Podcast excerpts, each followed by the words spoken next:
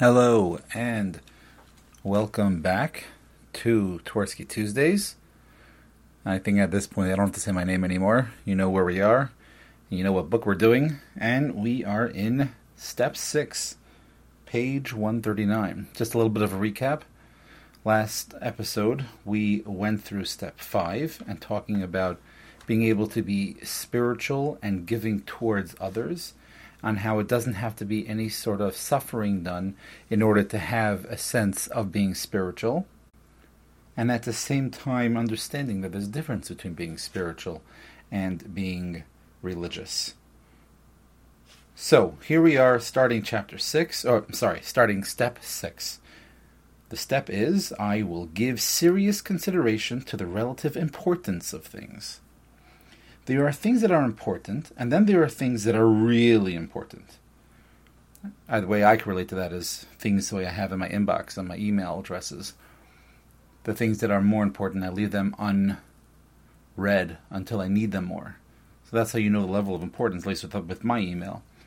But once I open it, there's a um, good possibility I'm not going to get back to it. I once received a call from a police sergeant in a, a university town not too far from Pittsburgh an 18 year old student had been arrested for quote unquote streaking. The surgeon felt that the young man had a, a, psychiatric problem, and the surgeon was willing to release the young man with no charges if he could be admitted to a psychiatric hospital.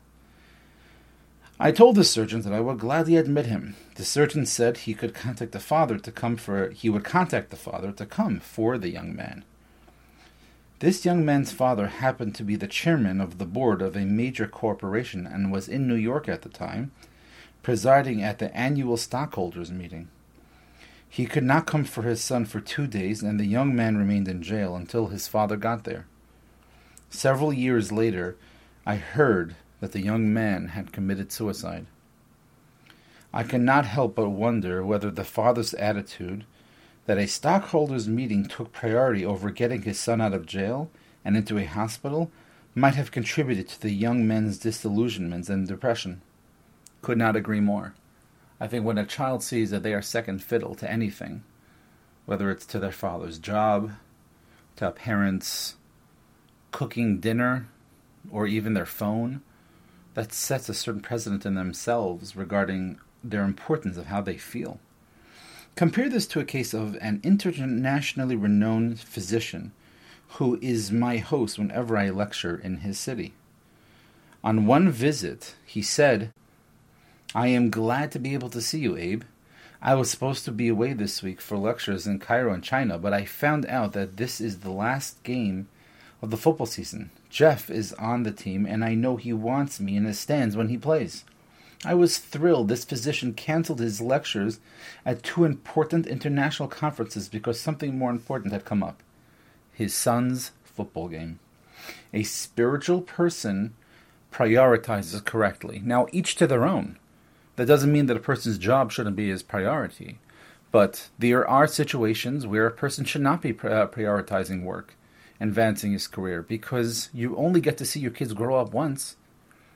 You only get a chance to go ahead and see that recital, see that football game, see that play only a number of times. As Cat Stevens says in its favorite, in one of my favorite songs, Cats in the Cradle, it goes by so fast.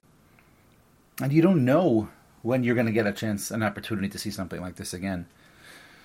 But the way Dr. Twerski is talking, by a person just being present in a situation, and making the right decisions, that itself puts you in a place where you are able to be considered spiritual.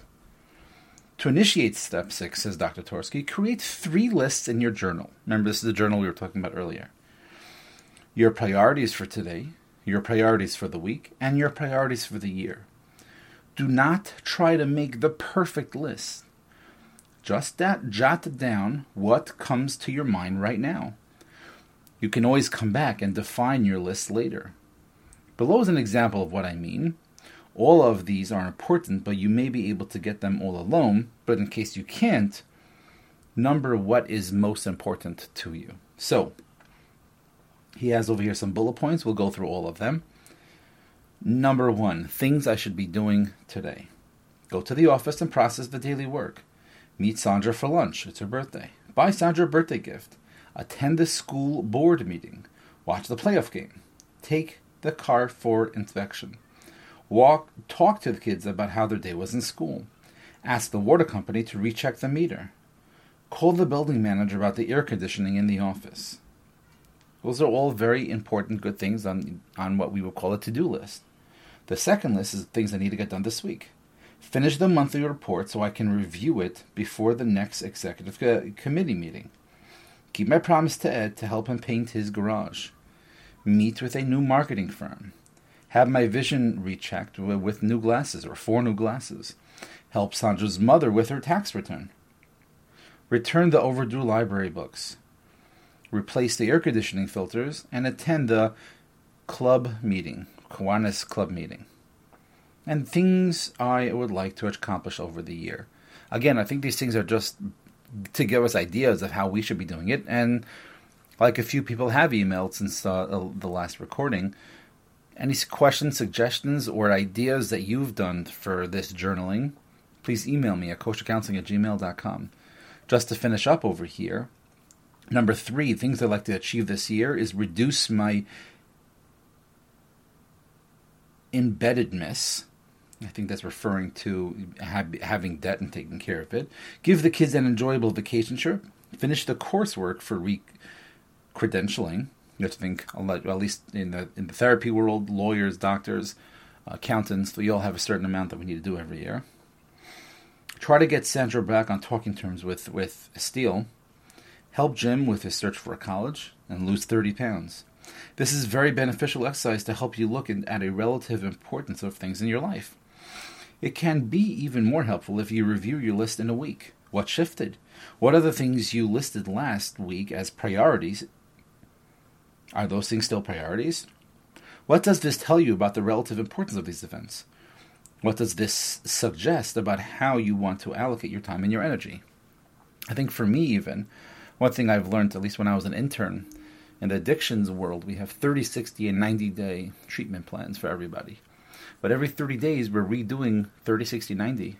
So technically, we're never even getting to the 60 day plan because we're reassessing it every 30 days. And I think that itself sort of helps shift priorities. And every now and then we take a step back and you turn around and you see how far you've come. You can see the benefits of all the accomplishments and your hard work that you put in. I think these are very good examples, and I like the way he gave us these bullet points. Last paragraph over here in step six. This is a very beneficial exercise to help you look at the relative importance of your things in life.